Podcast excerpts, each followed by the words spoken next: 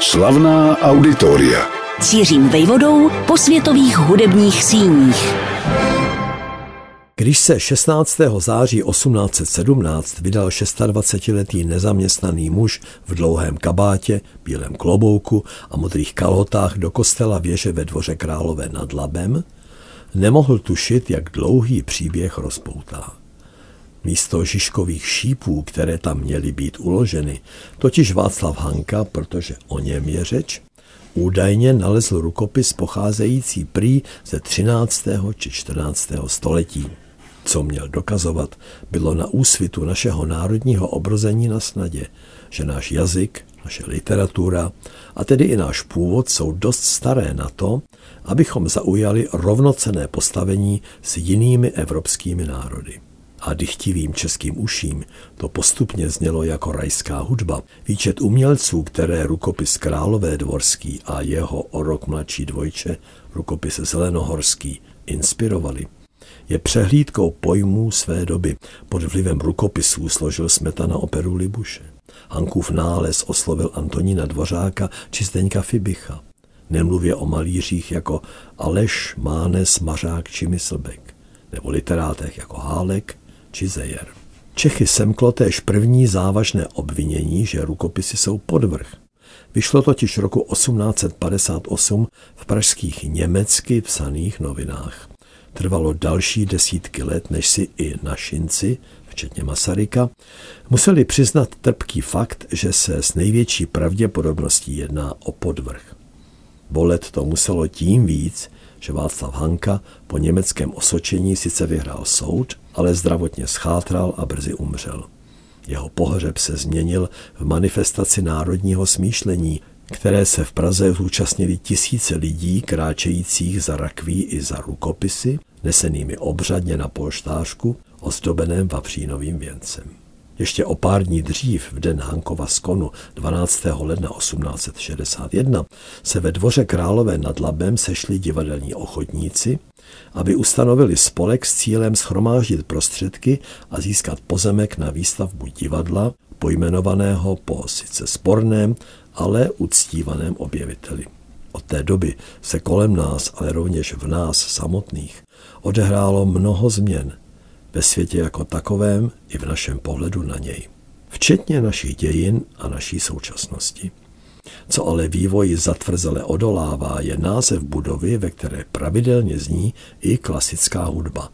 Hankův dům – Vystoupila v něm už plejáda osobností naší hudební scény, například Dvořákovo klavírní kvarteto ve složení Slávka Wernerová Pěchočová, klavír, Štěpán Pražák housle, Pavel Werner viola a Jaroslav Žďánský violončelo. Ještě před vznikem budovy, která dodnes nese název Hankův dům, se ve dvoře Králové nad Labem hrálo divadlo a muzicírovalo, například v hostinci na náměstí nebo v jednom ze sousedních měšťanských domů. Kdo ví, možná, že právě 16. září 1817, když Václav Hanka v kostele kousek od náměstí lovil z úkrytu údajný skvost, se tu provozovalo ochotnické představení složené z hudby a slova. Potřebu vymanit se z provizoria pak urychlila podsta zemřelému buditeli. Počátkem roku 1861 bylo rozhodnuto, že na volné parcele se postaví kulturní dům, a teď cituji, Hankovi k oslavě a dvoru králové ku zvelebení. Konec citátu. Finanční sbírka se utěšeně rozrůstala.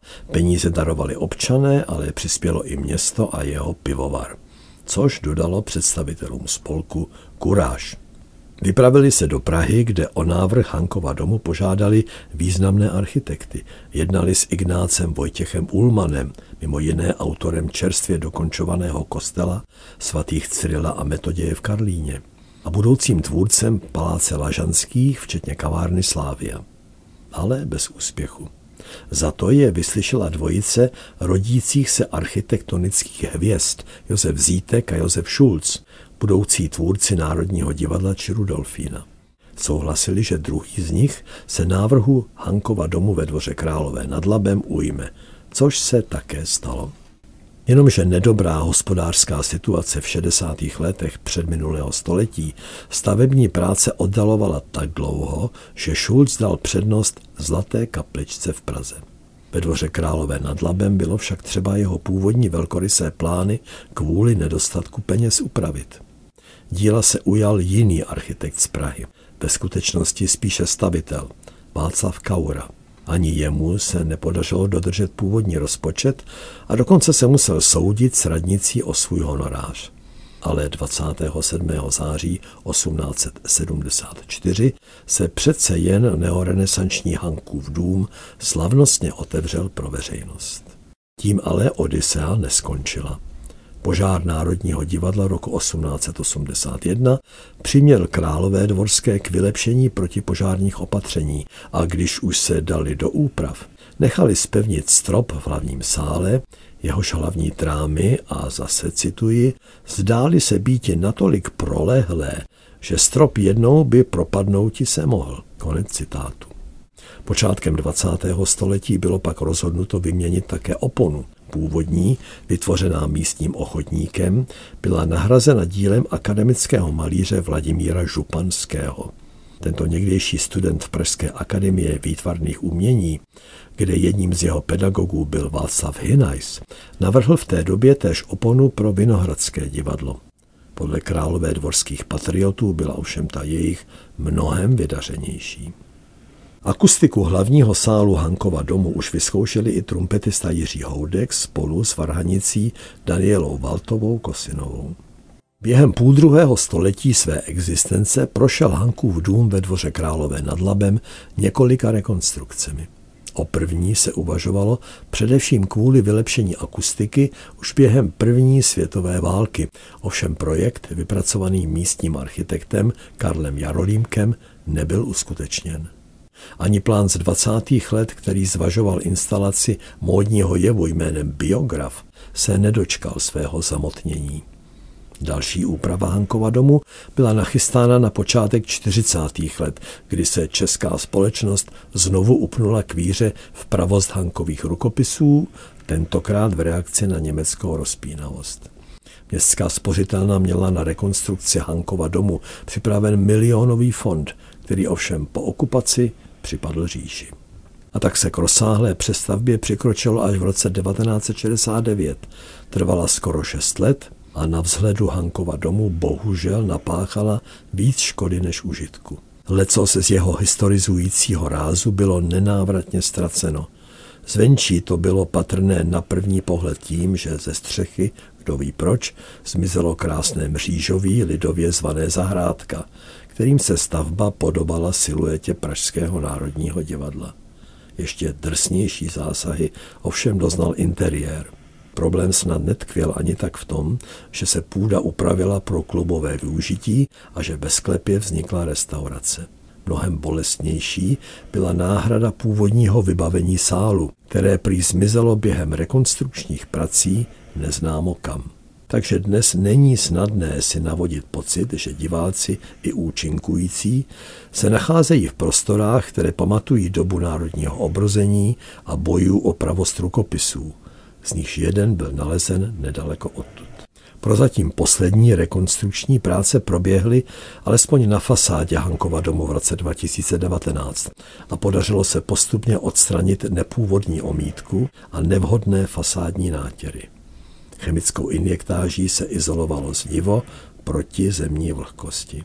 Hankův dům proto teď alespoň zvenčí vypadá důstojně i autenticky. A v hlavním sále zní díky koncertnímu cyklu místního kruhu Přátel hudby například skladby v podání kvarteta Cello Republic, které tvoří Petr Špaček, Jan Zemen, Matěj Štěpánek a Ivan Vokáč. Kdo ví, jak by se dnes v domě, nesoucím stále jeho jméno, cítil Václav Hanka, muž při nejmenším trojí podoby, až do 16 let vyrůstající na statku, odkud chodil do školy jen v zimě, protože od jara do podzimu musel pást ovce.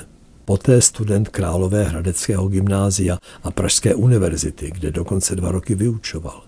Dospělý muž, nahnuté postavy s usmívajícími se ústy, v každém ohledu bezpříkladně úslužný.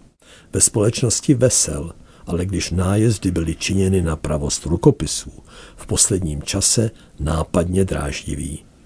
Takové alespoň bylo dobové svědectví. Nejspíš by se Václav Hanka zároveň podivil i zaradoval, že navzdory všemu nejenže nebyl ve dvoře králové zapomenut, ale je de facto stále ctěn. A třeba by se rád zaposlouchal do hudby v podání Michaely Hrabánkové, hobojistky a hráčky na lesní roh, žijící především v Paříži, kterou zde na klavír doprovázel Miroslav Sekera. Slavná auditoria.